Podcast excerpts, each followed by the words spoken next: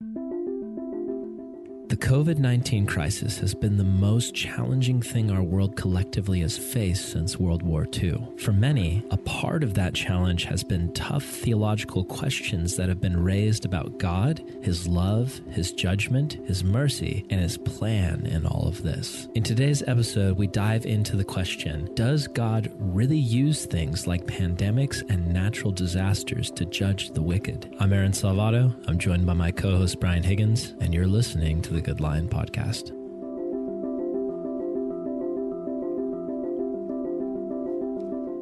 Yeah, so Brian, I remember being at a summer camp where Evan Wickham taught this really killer message where he reminded us that we're so often calling people who don't know Jesus lost people but in reality, the way God sees them is that they're loved people. They're people who need a savior. They're people who need to be freed from the bondage that they're in. And they're people who deserve our compassion because God Himself was compassionate enough to go to the cross for them.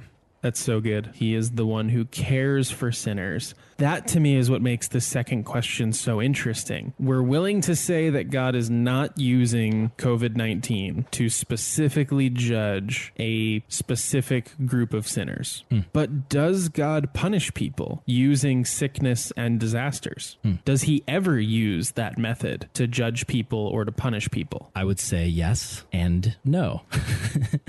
um, so That's I remember, about as clear as we can get. So I, I, think I remember there's a story in the Old Testament where Moses and Aaron are trying to lead Israel, and then their sister Miriam complains or questions their authority or something, which then by extension is questioning God's authority. And then she like instantly gets punished with a sickness, right? Like leprosy or something like that, right? I, I can't remember. She does, yeah. This is Numbers 12 that you're talking about. Okay. And there's a moment where Moses, Aaron, and Miriam are all brought before the Lord forward because there's these questions of who's really the rightful leader, who should actually be the one to lead the people of Israel forward. And it was pretty clear to everybody else that Moses and Aaron were the guys, and Miriam comes along and questions their authority, like you're saying. And it says that after there's a moment of God speaking to the group, the anger of the Lord burned against them, and he left them. And when the cloud lifted from above the tent, Miriam's skin was leprous. Ooh. And it it became as white as snow, and we learned that she was basically left outside the camp for about a week to make sure that she wasn't contagious. But then hmm. after that, the disease kind of went away, it seems, and then she was right. welcomed back into the group.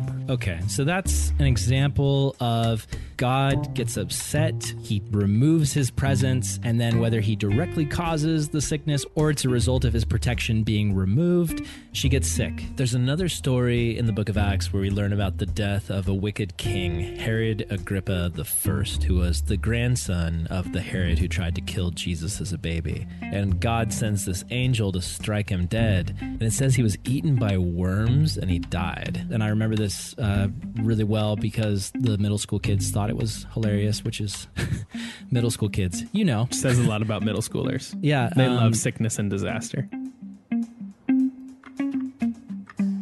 So this kind of stuff is in the Bible and it causes us to read and go, okay, so obviously God's MO, what he does is he punishes people with sickness and disasters. And I think when we're facing some sort of big global crisis like the one we're facing now, COVID 19, when, it, when it's a crisis with lots of horrible things happening and a lot of people getting sick and dying, or a natural disaster like tornadoes or hurricanes, there are some people within the Christian faith who default to a position of, oh, this is God judging something bad happening. Therefore, it always means God is judging because that's the kind of God he is.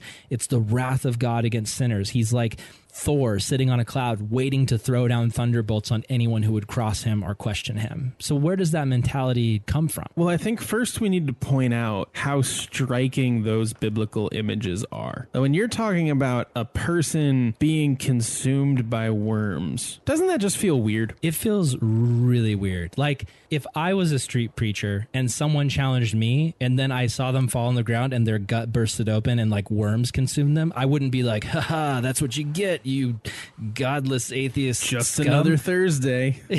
I'd be like, Yeah. I, I would probably question everything at that point. I, I would ha- I would have to go to therapy and I would be very bummed that that happened on my watch. Yeah, you wouldn't sit there and think just another sign that my ministry is going well. Right. No, I'd be like, there is a demon involved. That's what I would think. I'd think like something Yeah. demonic is happening right now. Something terrible is going on. I don't associate God with people getting destroyed by worms. That's not generally a part of his character in, in from what I've understood. I would agree. So, what we have then is biblical moments seeming like they don't correspond to our current reality. Hmm.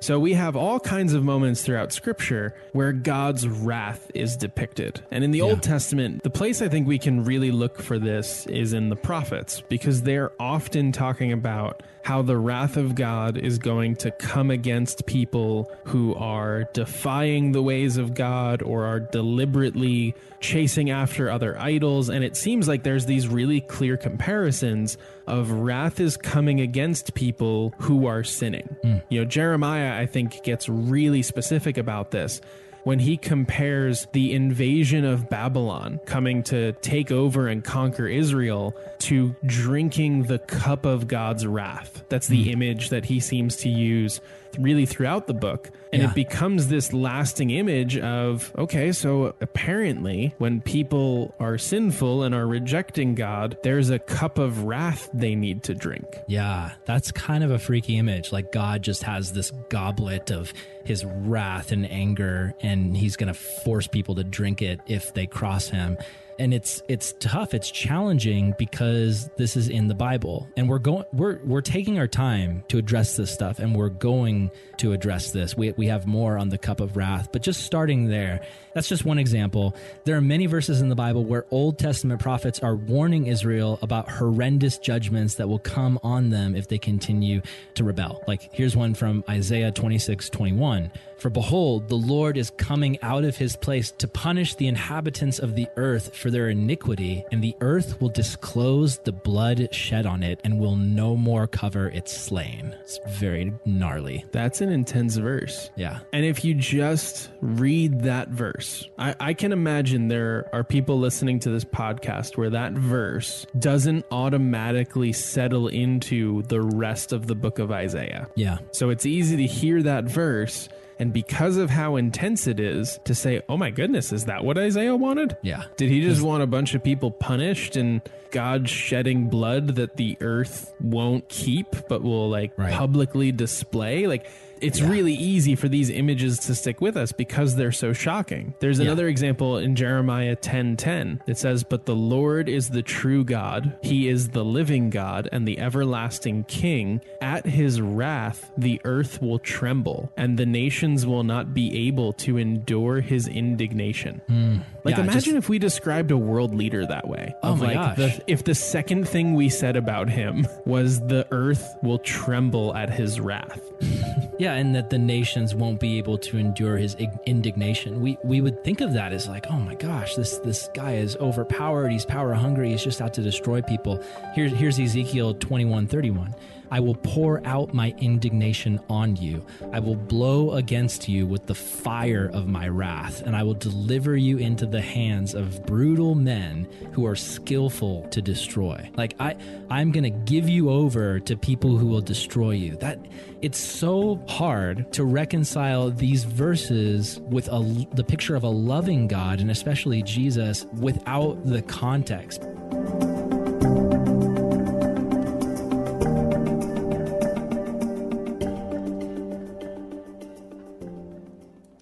Just think about daily devotions. You know, people are like, "Oh, what am I going to read?" Ezekiel. Oh, they just pick a book of the Bible, and especially if you're a newer Christian, these verses can just be so troubling. And you know, we've got examples in the Old Testament, right, of God causing people to get sick. There's a story in uh, the book of Numbers, I believe, where Israel is rebelling in the wilderness, and God allows them to be attacked by a bunch of snakes. Um, it says fiery snakes. I don't know if that means they were on fire. I think it, in in the translation it means they were venomous, venomous stinging snakes. And then the plagues of Egypt, right? The the Israelites are leaving. Moses says, "Let my people go." Pharaoh says no, and all of a sudden you've got you know frogs and flies and pestilence and boils, and and God is sending all of these plagues, and then eventually allowing the firstborn to die. And it's it's just it can be something where I mean I know specifically there are plenty of blogs out there that I've read by skeptics of the Bible and atheists who look at this and they say Christians claim to be loving, they claim that their God is good, but then how can they follow a God who does these things? And I think they would be the first to say, and I've heard them say, you know, if if your God is like this, then he probably if he does exist, he probably is the one causing COVID-19 because apparently he loves to torment people. That's what he that's what he loves when you read the Old Testament. Yeah, when you pull these things out of their context, they seem like the craziest things. Like the the example that's coming to my mind is let's say there was this boxer, like a Mike Tyson. If you have someone who is a boxer and all I tell you about them is he knocked out this guy and he has a mean left hook and one time he knocked out two guys in the same week. like if I told you just those like highlights of his boxing career but didn't make it clear to you that he was boxing and then I finished the list saying he's a really great guy, I'm sure you'd like him. Hmm. You'd sit there and think like, "No, this dude seems crazy. Like he just knocks out people all the time and just works on punching. Like why would I like this guy?" Yeah. And it just becomes an example of when you pull away the context of something, you can make anything that is actually pretty understandable sound horrendous. Now, I'm not trying to say that these verses are just super easily understandable and all you're missing is the context of like God was just boxing with Egypt. Like that's not what I'm trying to say here. But it is to try to say the goal isn't just how do we make it seem okay that God threw a bunch of fire snakes at his own people. Right. It's rather what is it that was really going on in those particular moments? How does the context help inform us Yeah. of what was actually happening? Yeah, and I, I really hope that to anyone listening, you know, I hope this doesn't sound sacrilegious. What Brian and I are trying to do is we're trying to just be real because I feel like so often pastors can just kind of have this air of like, you're the stupid one for not getting this, and I've got it all figured out, and I understand the Bible perfectly, and how dare you doubt? We want to be honest. We have wrestled with these passages.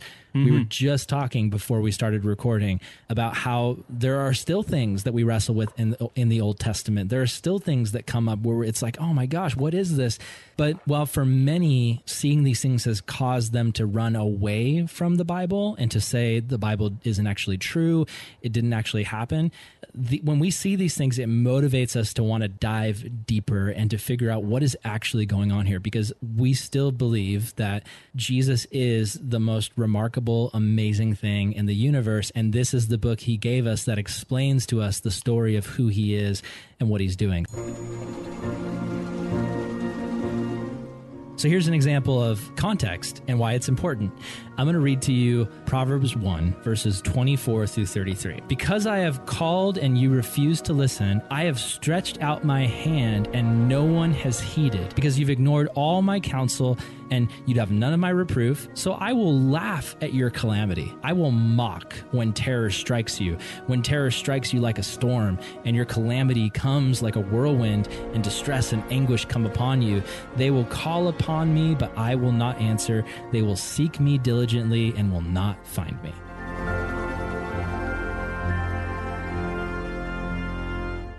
Well, that sounds pretty mean. that sounds like God is just saying, hey, if you don't listen to me and things go badly for you, I'm going to celebrate while your life is on fire. Right. Like God's just I mean, that's- sitting in the sky That's what it sounds like. Yeah, like he's just either your, he's just waiting to be able to say, I told you so. Yeah, and, and that he takes pleasure from us getting into trials and, and making mistakes and destroying ourselves.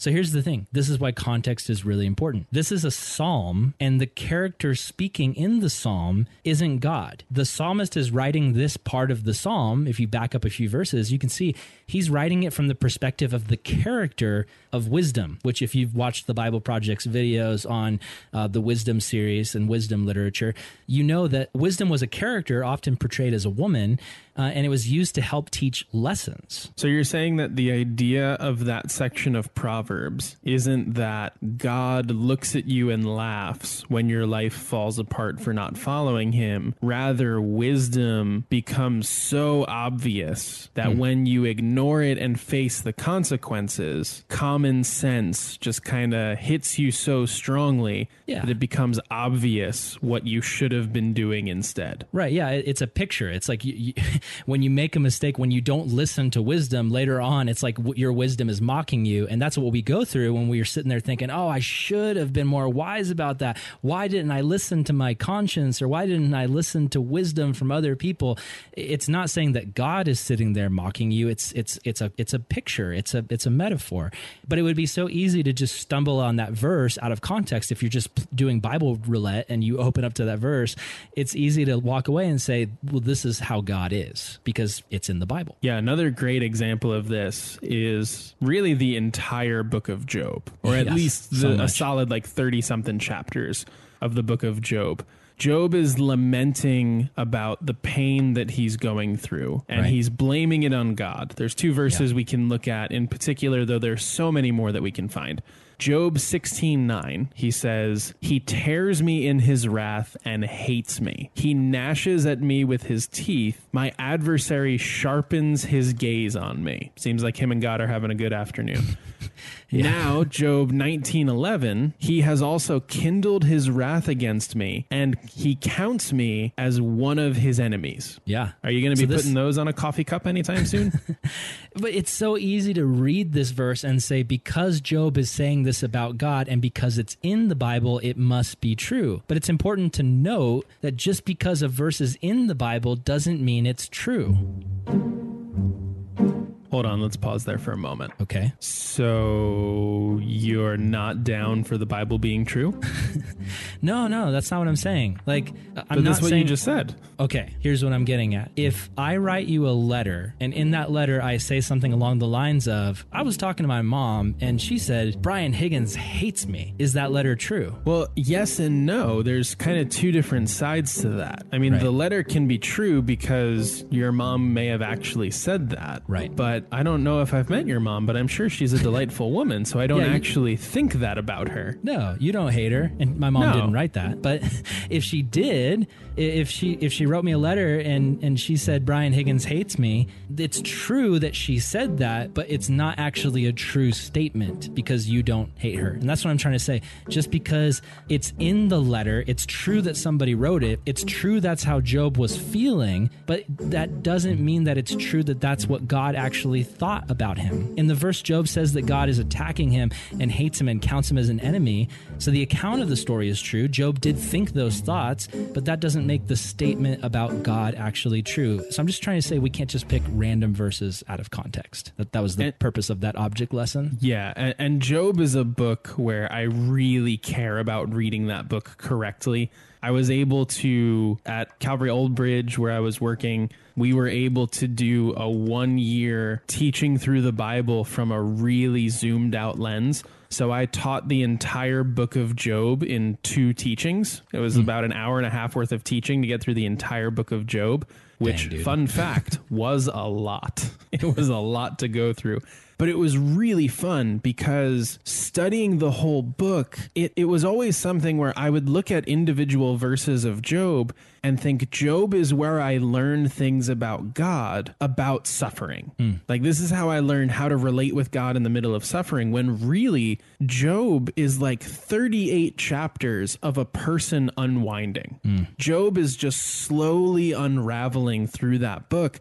And part of what you're supposed to do as the reader is hear different things that Job or his friends are saying and say, well, hold on a second, that's not actually true. And that becomes something that can be so helpful as you think about that book for what it's really trying to show you. Like, this is a person where he had to get all the way down to the level of this may not actually be true, but it's what I feel at my core level, and I need to get that out in front of God. So, yes, Right. Job is talking a lot of true things. It's talking about the truth of what Job felt, but all of that book builds up to Job being corrected by God in the closing few chapters. Him saying, if we This miss is what out, I actually am like. Exactly. If we miss out on that key context, we're going to pull out these random verses in Job and say that, well, this is the truth when really it could be Job missing the point completely. And I just feel like this is such an important truth for our listeners to understand in the age of anytime you want to win a Facebook theology debate, you just go into Google and you type in Bible verses about and whatever you're talking about. And then you can just mm-hmm. literally it's it's a list of verses and they're detached from the context of the chapter and the book and the whole story and you can just insert them into any argument and say, "See, this is what God is like because it's in the Bible." And when we take this broad approach and find really the truth of what's going on in Scripture, it helps us take a more broad approach to the questions of our day. So we're talking about context, and I think now we should talk about the context of the story of Scripture, which is what's called a lot of times the meta narrative of Scripture, right? If our question is with COVID 19, is this something, could this be something God is causing to wake up the world? Would God currently cause sickness in an effort to wake up the world? Well, my question would be what is the source of sickness? That's the first place we need to go.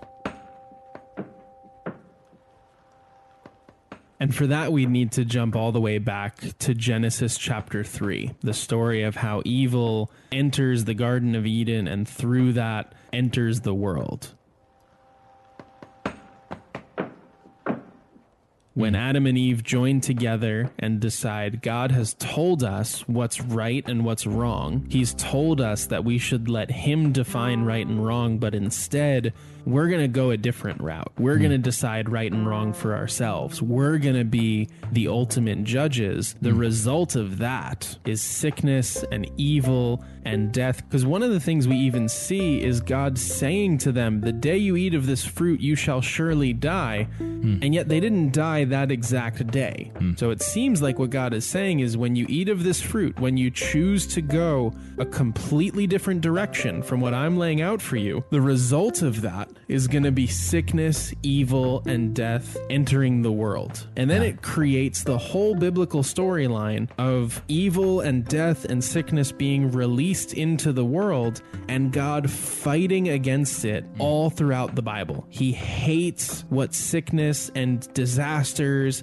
and what sin is doing to his world. And he is constantly working out a plan to undo that corruption from his good world. Yeah. I mean, think about the story of Lazarus, right? Lazarus, a friend of Jesus, gets sick and dies. Is Jesus's response like, oh, yeah, that's the way I made the world? Like, people are sinners, and therefore, as judgment, they get sick and die. That's exactly what should happen to Lazarus. And now I'll raise him from the dead because I'm just that great of a guy. That's not his response. His response is he starts weeping when he hears that Lazarus has died. He, he hates sickness and death. It's something that is foreign and alien to the world that he's created. He's not like, oh yeah, this is just the natural system I set up, the natural consequence. I I, I love sickness. That's just one of my many tools in torturing humans. No, that's he hates it.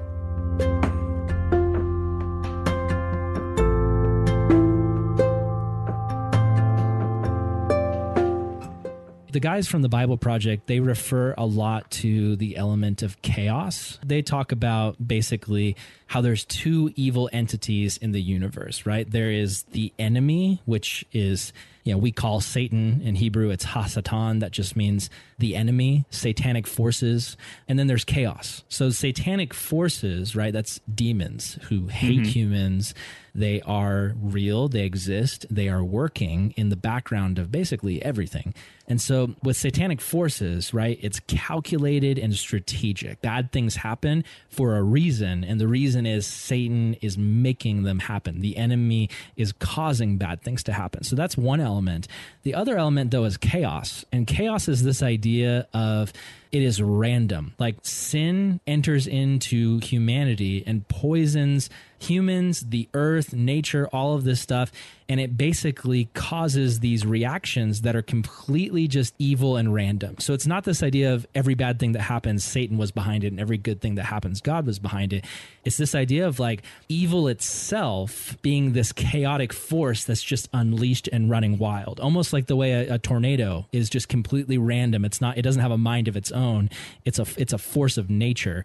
Chaos is the, this result of the fall that is constantly causing evil, random, horrible things to happen. Does that kind of make sense? Yeah. So it's almost like when I think you talking about satanic forces, there's like a person behind right. that. Not a person meaning like a human, but there's a personal force at work. Like there's a demon sitting at a desk and he's got a tornado button. And he's like, oh, time for the tornadoes. Yeah. And like, oh, time for COVID 19. And he presses the button. Yeah. Whereas there's also then this idea of chaos, which is a lot more random. And the, the idea that I'm kind of seeing there, and, and maybe this is where I'm finding it a little bit difficult to latch onto, because the only examples I can think of would be someone or something causing the chaos. But I think of like if we had a lake that was all clean water and it was mm-hmm. normal that everybody would come down to the lake and just dip a cup into it and drink right out of it. If I poured like a bucket of poison into the lake, then it's possible that you could come and you can dip your cup in and you could get none of the poison and you would yeah. still get some clean water.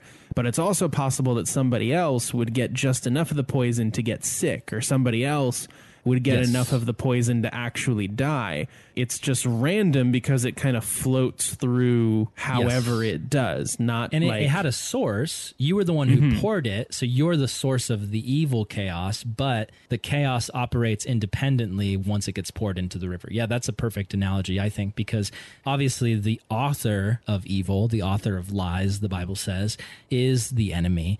But we don't want to blame every single bad thing that happens as this is specifically Satan doing something. Sometimes it is, other times it's just it's the aftermath of something he already did, which is poisoning the world. Yeah. Sometimes people can get all the way down to the level of if I got a flat tire on my way to work, God was stopping me or Satan was attacking me. And it right. has to be just one of the two spiritual forces. Whereas in a sinful world, people aren't concerned as much as they should be about how their actions affect others so the crew that was working on the side of the road left some like jagged metal or tools out or nails in the road. And when you drove over them, that caused your flat tire. We could kind of pull it back to sin, and that may even be stretching it a little far. No, no, that, that makes sense to me. But it's I, not that it was a personal attack against you. Right.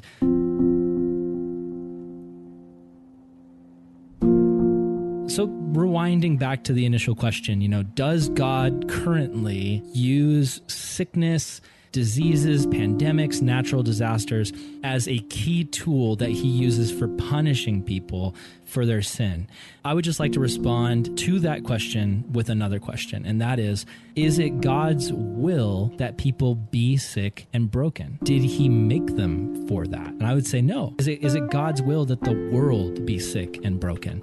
Did he make the world for that? No. Now, can God use brokenness for his purposes? Absolutely. In Exodus, he allows Miriam to get sick with leprosy, and eventually he heals her after seven days. Herod Agrippa was a wicked king who opposed the early church, and God's justice against him was to strike him down with worms. God allows Israel to be attacked by snakes in the wilderness because of the rebellion, but then he provides a way of mercy for them to escape death. Now, these are all hard passages, and the Bible is full full of these passages and we must wrestle with them as Christians. And in the next episode, we're going to do that as we look through the thread of God's covenantal justice throughout the scriptures. But the main point I want to make here is that these acts of God are God operating within a broken world while He's in the process of bringing the world into renewal and restoration. The world was not made for leprosy or death by worms or snakes. The world was not made for pandemics or natural disasters disasters. We call them natural disasters, but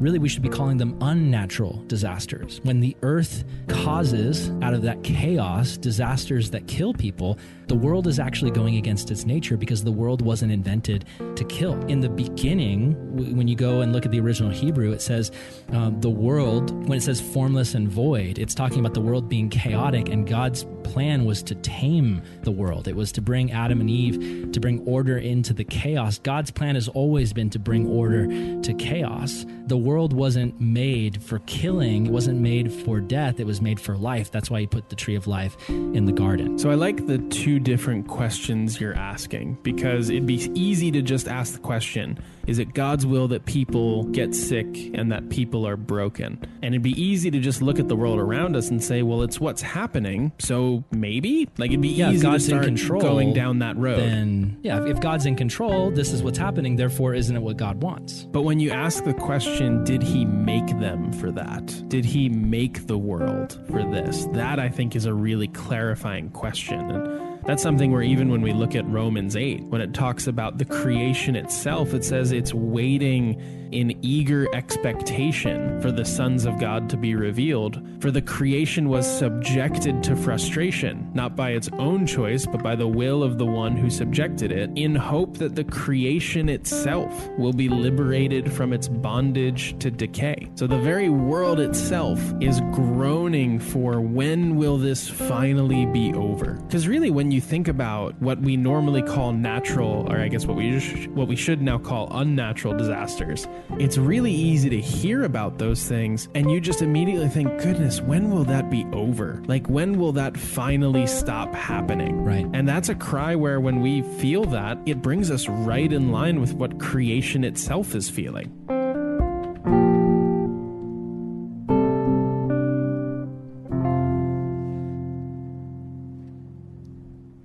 This is a verse where I appreciate it a ton. It's saying the world is corrupt, the world is broken, and it's almost like the world knows that it's corrupt and broken and it's it's mm-hmm. waiting for the day that it's going to be redeemed and restored. And I think, you know, we got to be honest with what the Bible says. It says in the in that verse that you read, the world was subjected to frustration not by its own choice, but by the will of the one who subjected it. It would be easy to read that and think, oh, like that's talking about Satan. But no, it's actually saying God subjected the world. So then right there, you're like, oh, see, God is the one that subjects the world to all this pain and suffering. But think back to what happened in the garden, right? Adam and Eve betray God, they rebel against him, and that rebellion's not just coming from them, it's coming from the enemy, Satan. And what God did is he allowed it to happen. Like he gave humans that free will and that agency to make their own choices. And so, in doing so, he's permitting the world to get broken. He's giving the world over to brokenness. He's allowing things to play out because he's allowing humans to make their own choices. So, don't read this verse and think that God broke the world. It was humans that did it. God was the one who allowed it to happen. God handing the world over to its own destruction. Yeah, because God, God are. is not the author of evil. You know, Yeah, I don't think that the cursing is like I'm gonna cause all these tornadoes and Yeah, and I think when it uses the phrase in Genesis 3, both thorns and thistles it shall bring forth for you, Hmm. and you shall eat the herb of the field. like he's describing what's going to happen because Yeah. of the corruption. He's saying, I, I think he's saying, not all of your work will be continuously fruitful forever. Like a lot of people would look at that and say, like, and that was the day that thorns began to grow. And I, I don't know if that's what that's trying to say. I think what it's Or it's potentially saying saying, that, that, that God's going to be over Adam's shoulder. Like anytime Adam is going to grow a crop, God's like, oh, time to make the thorns happen. Like he's he's the one doing it.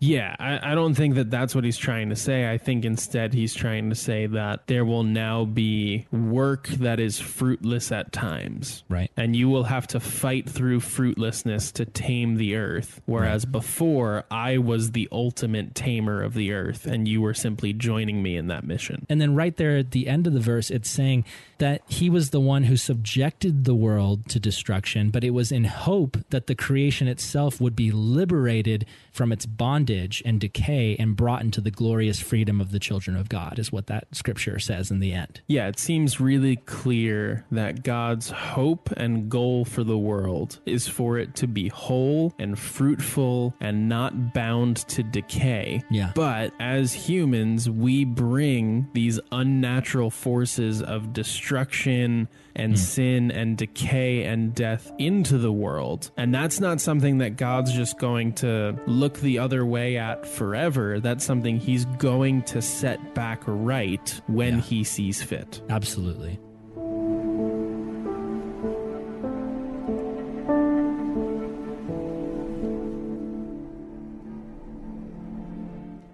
So I think from this question, as we conclude this part, the question of does God punish people using sicknesses and natural disasters? Is that the way specifically that we see him operating in the world on a regular basis? I would say our answer on that would be no. Our key takeaways would be that COVID 19 is the result of a fallen and broken world. It's a it's a disease, just like other diseases. It starts within humanity and, and spreads. It's something that God hates, and while He can and will use it for His purposes, His ultimate desire is that no one would be sick or dying. That's that's His agenda. That's what He wants to happen, and that's what He's fighting for: is a world where no one is sick and no one is dying. Yeah, so much of scripture is about God meeting people in circumstances that don't please him to try to bring them to circumstances that do please him. And where we can mm-hmm. often go wrong is we look at the world around us and say, well, if God's in control of this whole thing and this is what's going on, this must be what he wants. Instead mm. of saying he wants a world that's very different from the world right now, but he's letting us walk through this to reveal to us mm. our inner brokenness. Mm.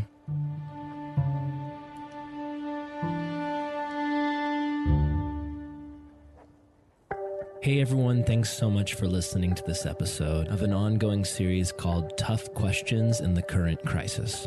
We hope this episode made you think, we hope it encouraged you, and most of all, we hope that it brought some clarity into this moment that brings a lot of questions with it.